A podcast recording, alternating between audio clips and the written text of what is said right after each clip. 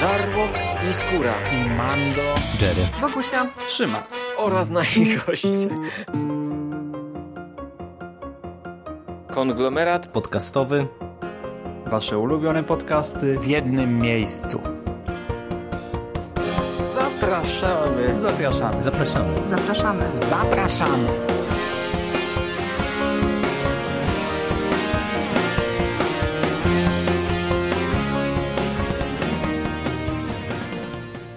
Witamy w konglomeracie podcastowym, czyli na platformie, która zbiera wszystkie Wasze ulubione podcasty w jednym miejscu. Po tej stronie mikrofonu witają się z Wami ponownie Szymon Szymas-Cieśliński, to ja, cześć, oraz Michał Dżegrakowicz. Witam Cię Michale. Witam Cię Szymas, witam wszystkich słuchaczy. Znowu słyszycie ten duet, więc co możemy dla Was omawiać? Tak, po raz kolejny zajmiemy się świeżynką od wydawnictwa Non-Stop Comics, czyli The Black Monday Murders. Jest to komiks w miękkiej oprawie z taką intrygującą, nietypową okładką, z taką czaszką jakiegoś rogatego stworzenia i ma w sobie 240 stron zawartości, a kosztuje to to 52 zł chyba okładkowe, tak, 52 zł, czyli niedużo jak na 240 stron zawartości, zwłaszcza, że ta zawartość jest całkiem intrygująca, tak jak i ta okładka, ale o tym za chwilę. Za Black Monday Murders odpowiadają Jonathan Hickman i Tom e, Cocker. Kojarzyłeś ich wcześniej? No, Jonathana Hickmana to myślę, że e, każdy, kto siedzi jakoś tam w komiksie superbohaterskim, tym współczesnym, e, będzie kojarzył przynajmniej z nazwiska, dlatego że to jest człowiek, który odpowiadał za E, serię Avengers i The New Avengers w ramach e, Marvel Now, czy między innymi za te dwie serie i to on odpowiadał... Za nieskończoność tak, jeszcze, właśnie nie? chciałem powiedzieć, że on przede wszystkim stworzył właśnie te, tę miniserię Nieskończoność, która e, przecież była też taką serią, która się doczekała wielu tych E, takich crossoverów czy, czy tie-inów, jak to się nazywa w tych seriach i była takim dosyć ważnym wydarzeniem w świecie Marvela. E, a oprócz tego Hickman to jest też e, gość, który oprócz tego komiksu superbohaterskiego no, też serwuje jakieś tam swoje autorskie serie, jak na przykład to East of, East of West, o której to seria sporo tak, tak. dobrego tak. słyszałem. E, a która chyba, jeżeli dobrze widziałem, to się cały czas w Polsce e, nie ukazała. No, zobaczymy, może kiedyś.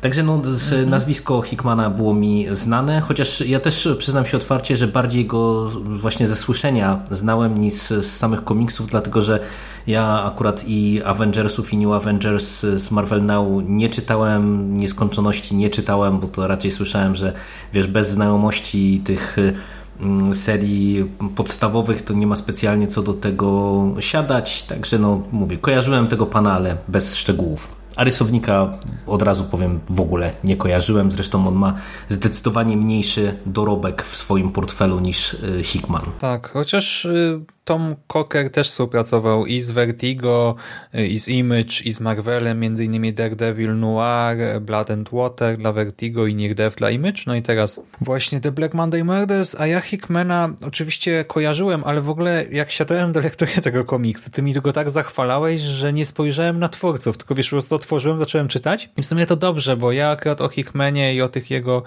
działaniach dla Marvel Now słyszałem takie raczej umiarkowane opinie, żeby nie powiedzieć trochę negatywne negatywne trochę narzekania, mhm.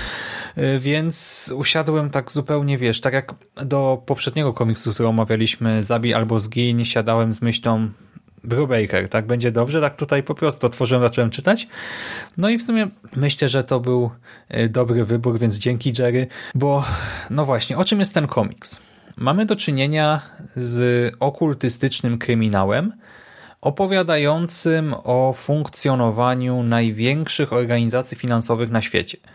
Obserwujemy tutaj w tym pierwszym albumie, na niego składają się cztery zeszyty, takie właśnie nietypowe, bo mówię, całość ma 240 stron, czyli całkiem sporo.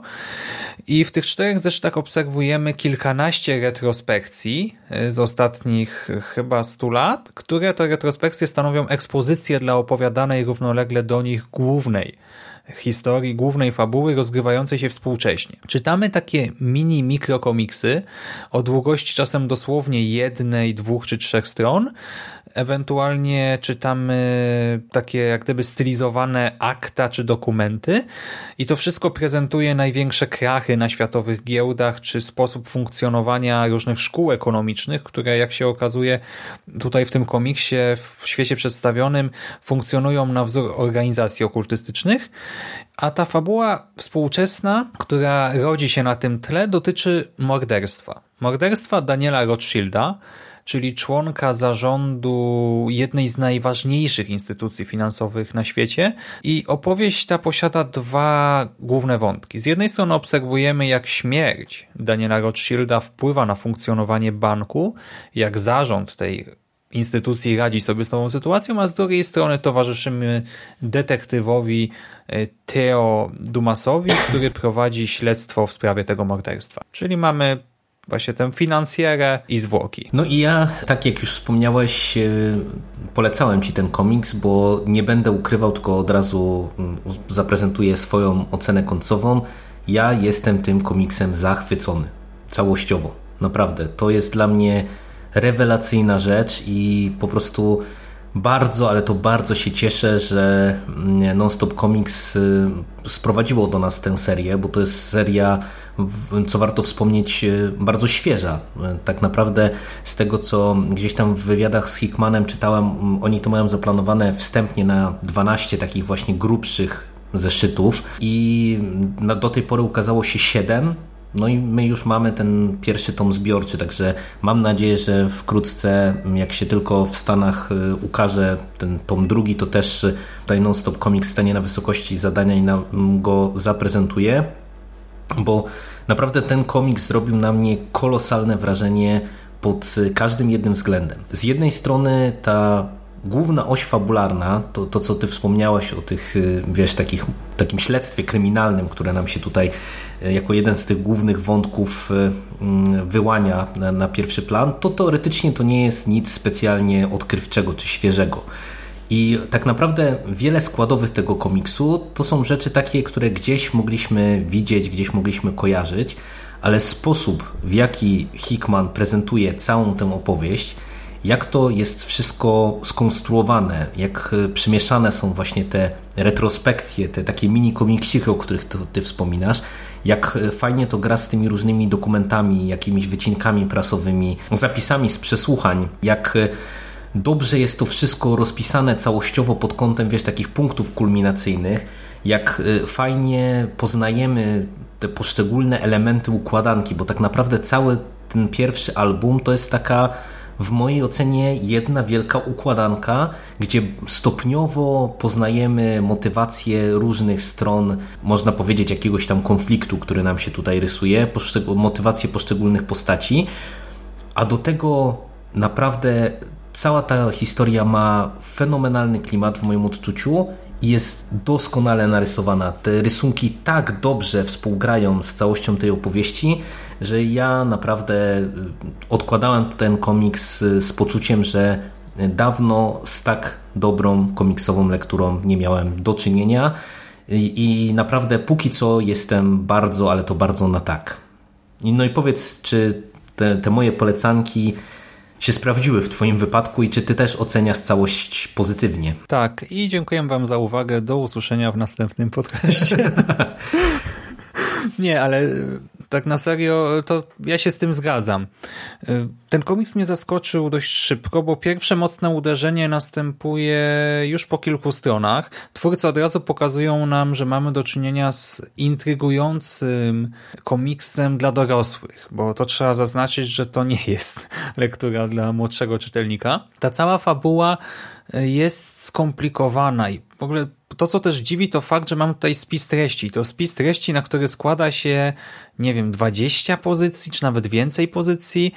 I człowiek się zastanawia w ogóle o co chodzi, nie na początku. Tak? Jakim cudem ten komiks może być podzielony na właśnie dwadzieścia kilka podrozdziałów, a to się okazuje, że rzeczywiście tak jest i to wszystko ma sens.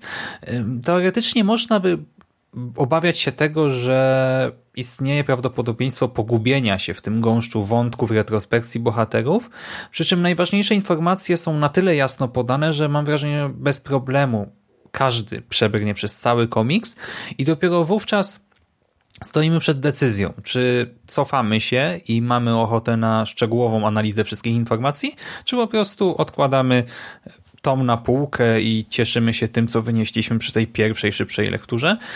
Ta wizja świata jest bardzo przekonująca, to taka wiarygodna fikcja, bo zakładamy, że ta cała teoria spiskowa tutaj e, z tymi właśnie, z tym wątkiem okultystycznym, a to, że to wszystko wymyślili tutaj nasi autorzy, ale w czasie lektury to we mnie się wiesz, e, moje wewnętrzne archiwum X obudziło i po prostu zacząłem rozkminiać to wszystko i sobie tak myślałem, kurczę, no ale rzeczywiście tak, o tym to się czyta w gazetach, tak, no tutaj rzeczywiście są takie wątki, że to ma rację bytu, tak, ma prawo bytu, to też by się mogło wydarzyć i naprawdę strasznie się w to wciągnąłem i z takim, wiesz, e, fascynacją troszkę właśnie chłopca, który ogląda Archiwum Mix jako dziecko, to tak samo się czułem tutaj w czasie lektury. I ta mnogość informacji ostatecznie mi nie przeszkadza, jedynie ilość postaci odrobinę przytłacza, bo ich jest naprawdę dużo. One są charakterystyczne, tylko że mamy ich rodziny jeszcze. Mm -hmm. Nie jak się tak, chce tak, tak. ogarnąć tak. jakoś tak globalnie całość, e, to no, wtedy trzeba się cofnąć, trzeba się zatrzymać, trzeba się skupić na nazwiskach, bo mamy tutaj kilka rodzin, każda rodzina składa się z kilku pokoleń i w każdym pokoleniu jest kilka ważnych jednostek i to nie jest tak, że trzeba naprawdę wszystko mieć w pamięci, bo tylko część z tych osób wychodzi wychodzi na pierwszy plan, ale jak ja się zacząłem zagłębiać, to wiesz, nagle tak mówię, kurczę, ale to w końcu kto to jest z tej godziny czy z tamtej godziny? Y, tutaj chwila, kto jest z kim spokrewniony, tak? Kto był, był przed kim? Ale y, to też y, daje frajdy, nie? Właśnie można się zabawić takiego małego detektywa po lekturze, poprzeglądać sobie to wszystko jeszcze, ułożyć chronologicznie.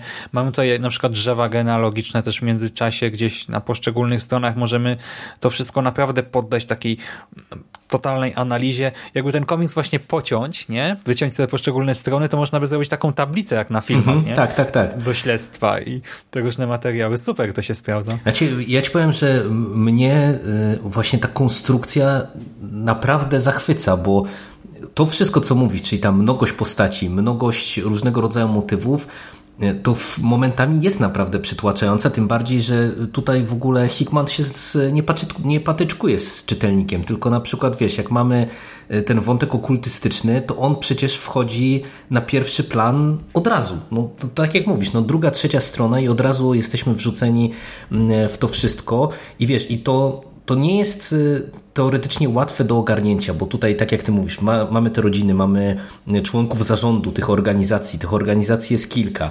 Mamy na to jeszcze nałożone przecież całą tą hierarchię i konstrukcję y, można powiedzieć, tych grup okultystycznych, no bo tych grup też jest kilka i każda jest inaczej skonstruowana, ale to jest po prostu fascynujące, że Hickmanowi udało się y, to tak poukładać, że nawet jeżeli ja się czasami cofałem, bo ja od razu się przyznam, że ja nie czytałem, nie, nie czekałem, tak jak ty wspominasz, że można sobie wiesz po lekturze na przykład cofnąć się do czegoś, y, tylko ja właśnie wykorzystywałem te podpórki, nie? jak mamy tam nieraz wiesz jakieś drzewo genealogiczne albo na przykład mamy takie strony, które nam wyjaśniają funkcje w tej organizacji okultystycznej, tam jak jest ta, ten bank Keina, i on tam działa na jakichś określonych zasadach, to mamy, wiesz, tam te funkcje w którymś momencie opisane. I na przykład, wiesz, jak e, zaczynają się nam pojawiać e, jakieś nawiązania do tego, to ja się cofnąłem jeszcze, żeby mm, zobaczyć właśnie, czy żeby sprawdzić, e, jak to dokładnie funkcjonuje, ale po prostu chylę czoła, że mimo tego natłoku informacyjnego, mimo natłoku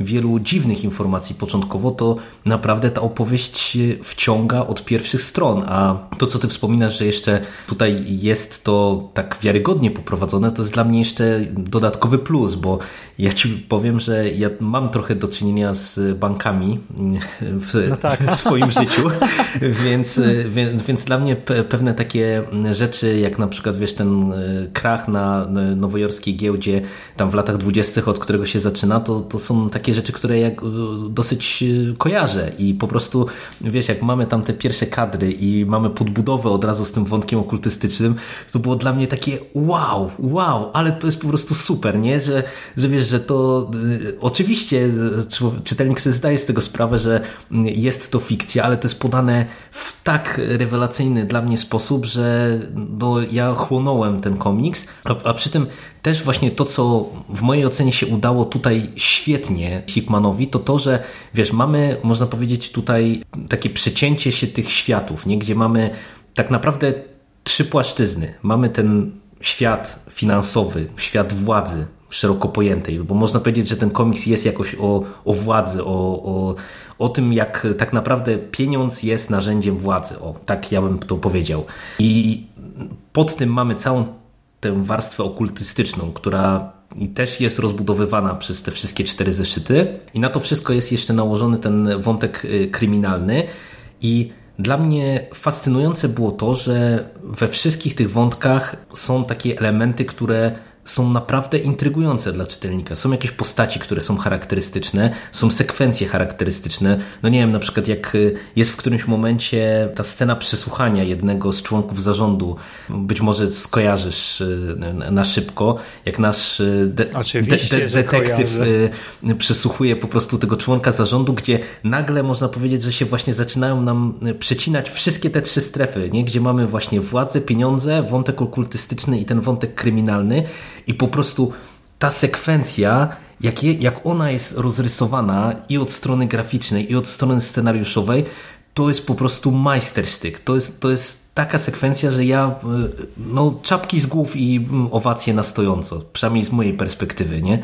A ten komiks na, ma, ma takich sekwencji całkiem sporo, także wow, jeszcze raz wow. Wybiegłeś do przodu, bo chciałem też o tym chwilę porozmawiać, to może właśnie przejdźmy teraz y, do tej oprawy graficznej.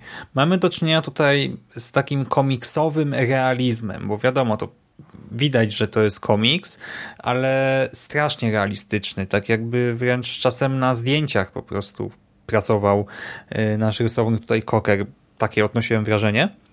Mamy dużo czerni w tych rysunkach, dużo cienia w ramach światło cienia i takiego jak gdyby komiksowego brudu, nie? że to wszystko tak się fajnie spaja. Na to są nałożone oczywiście kolory, ale jednak ta czerń tutaj dominuje. I czy masz tutaj jakieś takie kadry, które ci przychodzą do głowy? Mówiłeś o tej sekwencji, do tego za chwilkę wrócimy, a jeszcze coś ci zapadło w pamięć, tak?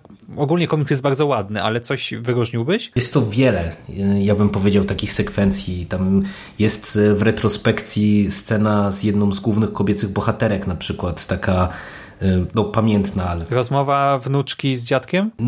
Rozmowa wnuczki z dziadkiem, ale też y, później jest taka scena, kiedy jedna z y, głównych bohaterek widzi w pewnej sytuacji drugą kobiecą bohaterkę.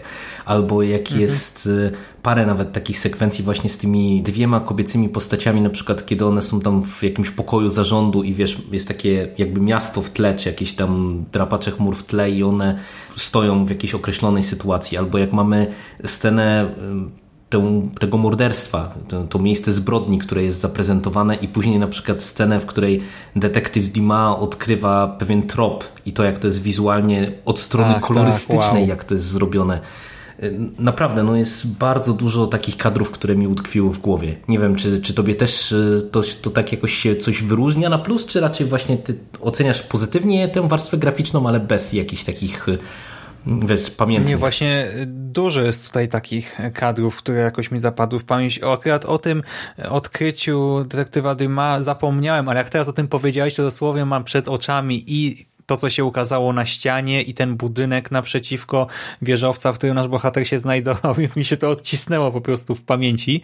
E, tak samo ogólnie pierwsze dwa morderstwa, czy pierwsze kadry z ofiarami. Tak, to też po tak, prostu tak, tak, tak, tak. wgniata w fotel. Czy e, z końcowego segmentu, z czwartego zeszytu Kościół, zarówno pierwszy kadr mhm. przed e, pogrzebem, jak i Kościół w płomieniach. No niesamowicie to wygląda, naprawdę, aż człowiek się zatrzymuje i musi się skupić na ilustracji, na chwilę przerwać lekturę, by się nacieszyć nacieszyć wzrok tym obrazem. Ale druga rzecz, oprócz samych ilustracji, to co mi się bardzo podoba i to jest zasługa i scenarzysty i rysownika, to pismo związane z działalnością okultystyczną. Ten język, którego używają nasi bohaterowie.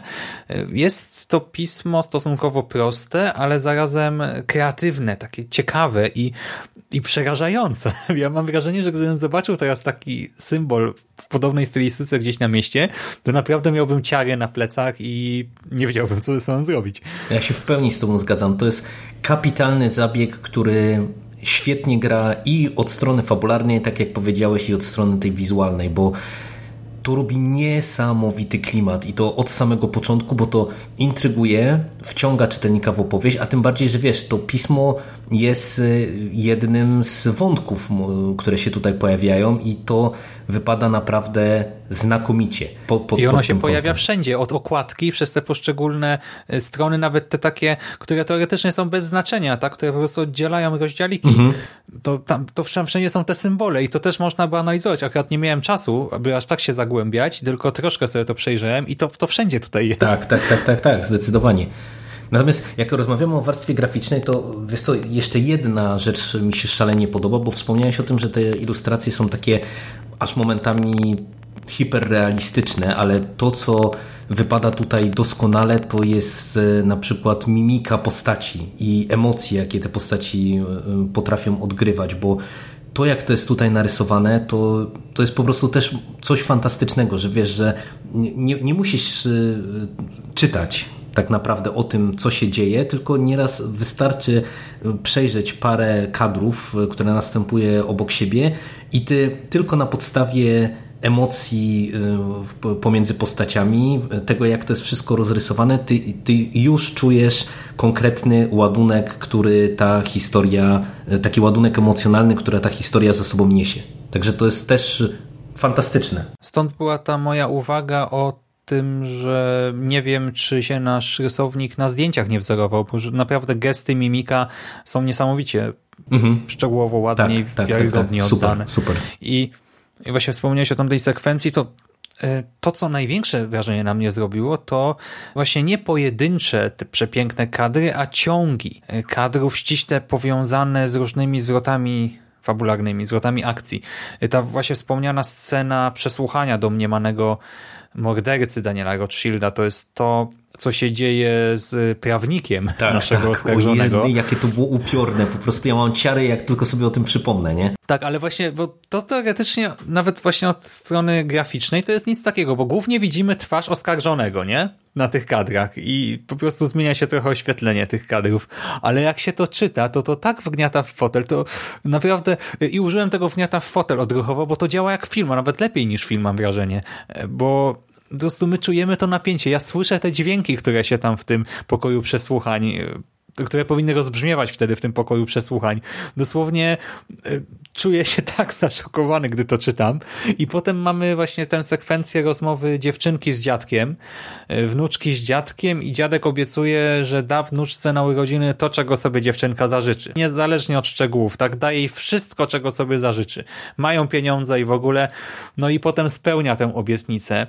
I to po prostu też sprawiło, że musiałem zamknąć komiks i dojść do siebie, bo no, no poczułem się jakbym miał, nie wiem, napad gorączki, naprawdę. No ja pod, pod tym kątem to też w trakcie lektury stwierdziłem, że to jest chyba jeden z lepszych poniekąd horrorów, jakie w ostatnim czasie ja spotkałem, bo wiesz, bo to raczej jest sklasyfikowane jako kryminał okultystyczny, ale tutaj te wątki takie rodem z y, horroru, rodem z grozy są tak silne momentami. Ja miałem poczucie, wiesz, takiego zagrożenia i grozy, które biły z niektórych tych y, sekwencji, że pod tym kątem to w mojej ocenie to też ten komiks, czyli Black Monday Murders można spokojnie y, czytać jako y, horror. I to taki momentami to pełnokrwisty i, i to co tutaj wiesz dostajemy na przykład właśnie w tych końcowych takich sekwencjach, w tych ostatnich mini komiksikach to też e, nam sugeruje, że tutaj ten wątek horrorowy to kto wie, czy on nie będzie jakoś tam jeszcze mocniej rozwijany. No umówmy się, mamy tutaj w ogóle ten komiks jest bardzo brutalny. On niby nie epatuje przemocą, krwią i tak dalej, ale tutaj nawet to, co niewypowiedziane zwiastuje po prostu straszną katastrofę i ból i cierpienie. No a przy tym y, to, co jest jeszcze też fascynujące, to to, że pod warstwą tej właśnie kryminalnej opowieści to w sumie ten komiks jest y, taki momentami też y, bardzo nieprzyjemny. To my wspominaliśmy o tym, że Zabij albo zgiń y, momentami stawiało czytelnika, czy konfrontowało czytelnika z takimi no, mało przyjemnymi pytaniami, ale wiesz, ale tutaj mamy też takie jakieś dialogi czy monologi, na przykład właśnie o władzy, o pieniądzu, o jakby znaczeniu ludzkiej jednostki w tym wielkim świecie biznesu. Mamy takie mm, nawet w tych dokumentach rzeczy, jak nie wiem, tam jest taki, taka notatka, która dla mnie była, wiesz, wstrząsająco prawdziwa, powiedziałbym, i, i dzięki temu tak mocna, e, na przykład o fake newsach. Nie wiem, czy ty kojarzysz e, ten, ten, ten dokument. Mhm, I, tak. I wiesz, i to, to ten komiks momentami jest naprawdę porażający też taką jak, jakąś, wiesz, realnością tego wszystkiego, nie? Że z jednej strony mamy tę grozę taką wynikającą wiesz, z, z tych wątków wszystkich okultystycznych, z, tego, z tej brutalności, która e, tu się e, momentami wylewa, z tego poczucia zagrożenia narastającego, ale po prostu też jak się zejdzie na ten poziom taki bardziej realistyczny, no to nagle się okazuje, że to jest czasem równie budzące grozę i, i napięcie, jak te, te wątki takie, wiesz, bardziej e, brutalne i, i nieco fantastyczne. Mhm. I to, co się też idealnie udało twórcom, to takie pogrywanie sobie z czytelnikiem poprzez confirmation bias, bo podrzucają nam tropy, y, pokazują pewną wizję świata, następnie przykładowo właśnie jakieś newsy, y, artykuliki, te dokumenty, ale też na przykład definicje słownikowe, które są tak y, podane nam, że to wszystko buduje nam ten świat, tak wszystko się tutaj potwierdza, to o czym czytamy. I przez to naprawdę, jak ktoś jest zwolennikiem teorii spiskowych, to może niech sięga po to, bo już będzie bał się pójść do banku, czy zrobić przelew, bo naprawdę człowiek się nakręca czytając ten komiks. Wszystko tutaj się układa, właśnie te puzzle wskakują na swoje miejsca i no i można na koniec uwierzyć, że nasz świat no nie jest taki, jak nam się wydawał. Tak. Chwała mamonie. Chwała mamonie. I jak słyszycie, kochani, znowu się rozpływamy. Przy głębi byliśmy troszkę bardziej krytyczni. Zabij albo zgiń nas kupiło. Teraz The Black Monday Murders też. I powiedz mi, Jerry, gdybyś miał polecić komuś jeden z tych komiksów, to co byś wybrał? Ten dzisiejszy, zdecydowanie. Dla mnie to jest naprawdę mała perełka. I wiesz, w ostatnim roku, tym 2017 już minionym, ja wróciłem bardzo mocno do komiksów i wiesz, y, przeczytałem sporo dobrych serii, uznanych serii i uważam, że na ten moment to oczywiście jeszcze bardzo trudno całościowo to ocenić, ale ten pierwszy album zbiorczy ja oceniam szalenie wysoko i szalenie pozytywnie. To jest rzecz zaskakująco świeża, zaskakująco dobrze grająca na emocjach, świetnie rozpisana scenariuszowo, kapitalnie narysowana na, naprawdę, no, odkładałem komiks y, szalenie usatysfakcjonowany i z ogromną ochotą na więcej. Mhm, ja się zgadzam i też bym polecił The Black Monday Murders. Zabij albo zgiń było naprawdę bardzo dobrym komiksem i nawet sprawdzał się jako taka zamknięta historia, ale The Black Monday Murders y, jest właśnie czymś bardziej skomplikowanym, napisanym z większym rozmachem, ma taką epicką skalę tej opowieści, narracji, a przez osadzenie fabułki w historii, w naszym świecie i przez tę podbudowę dokumentami, definicjami i tak dalej, strasznie to wszystko intryguje, wciąga, intryguje i sprawia, że mamy ochotę na więcej, na więcej, na więcej i ten komiks to nie jest tak, że on się kończy cliffhangerem, ale po prostu się urywa ten czwarty mhm, zeszyt, tak. ale no to nie jest jakiś wielki problem, bo no mamy bardzo rozbudowany, skomplikowany świat, więc wiadomo, że no nie domkniemy tego nagle, y, tak po prostu na potrzeby albumu na siłę, więc ja jestem naprawdę kupiony całkowicie, z chęcią sięgnę po kolejny tom i po kolejny i po kolejny. Nawet jeżeli by był jakiś spadek formy, to naprawdę dam szansę pomimo wszystko, bo to wygląda super i, i ten komiks jest piękny, tak? Nawet jeżeli mówimy o, nie wiem, obrazowaniu zbrodni i brudnego, złego, nieprzyjemnego świata, to ten komiks jest piękny i do tego zaznaczmy, że Non-Stop Comics wydało go e, no naprawdę na, z bardzo ładną okładką, tak? Też na ładnym papierze jest ta i bardzo tanio, no to kosztuje 52 zł tylko.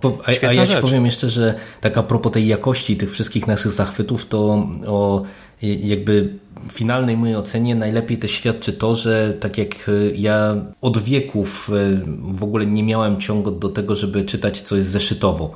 Bo, bo wiesz, no jednak jak siadasz do wydania zbiorczego, masz zamkniętą historię i to jest ta forma, w której ja zdecydowanie tak, gustuję. teraz cię korci. Tak, a teraz mnie po prostu korci i e, aż bym normalnie chętnie e, sięgał po to właśnie tak, wiesz, w takiej formie zeszyt po zeszycie, e, czytać tam raz w miesiącu czy, czy raz na dwa miesiące, żeby poznawać tę opowieść i chłonąć to, co tutaj nam twórcy za, zaserwowali. Także to, to niech też będzie taki finalny wyznacznik jakości tego komiksu z mojej strony. Tak więc jak słyszycie, zachęcamy do zakupu, zachęcamy do lektury. I to już wszystko od nas na dzisiaj. Dzięki Ci serdeczne, Jerry, za rozmowę. Dzięki, Szymas. Dzięki słuchaczom. Do usłyszenia następnym razem. Cześć. Cześć.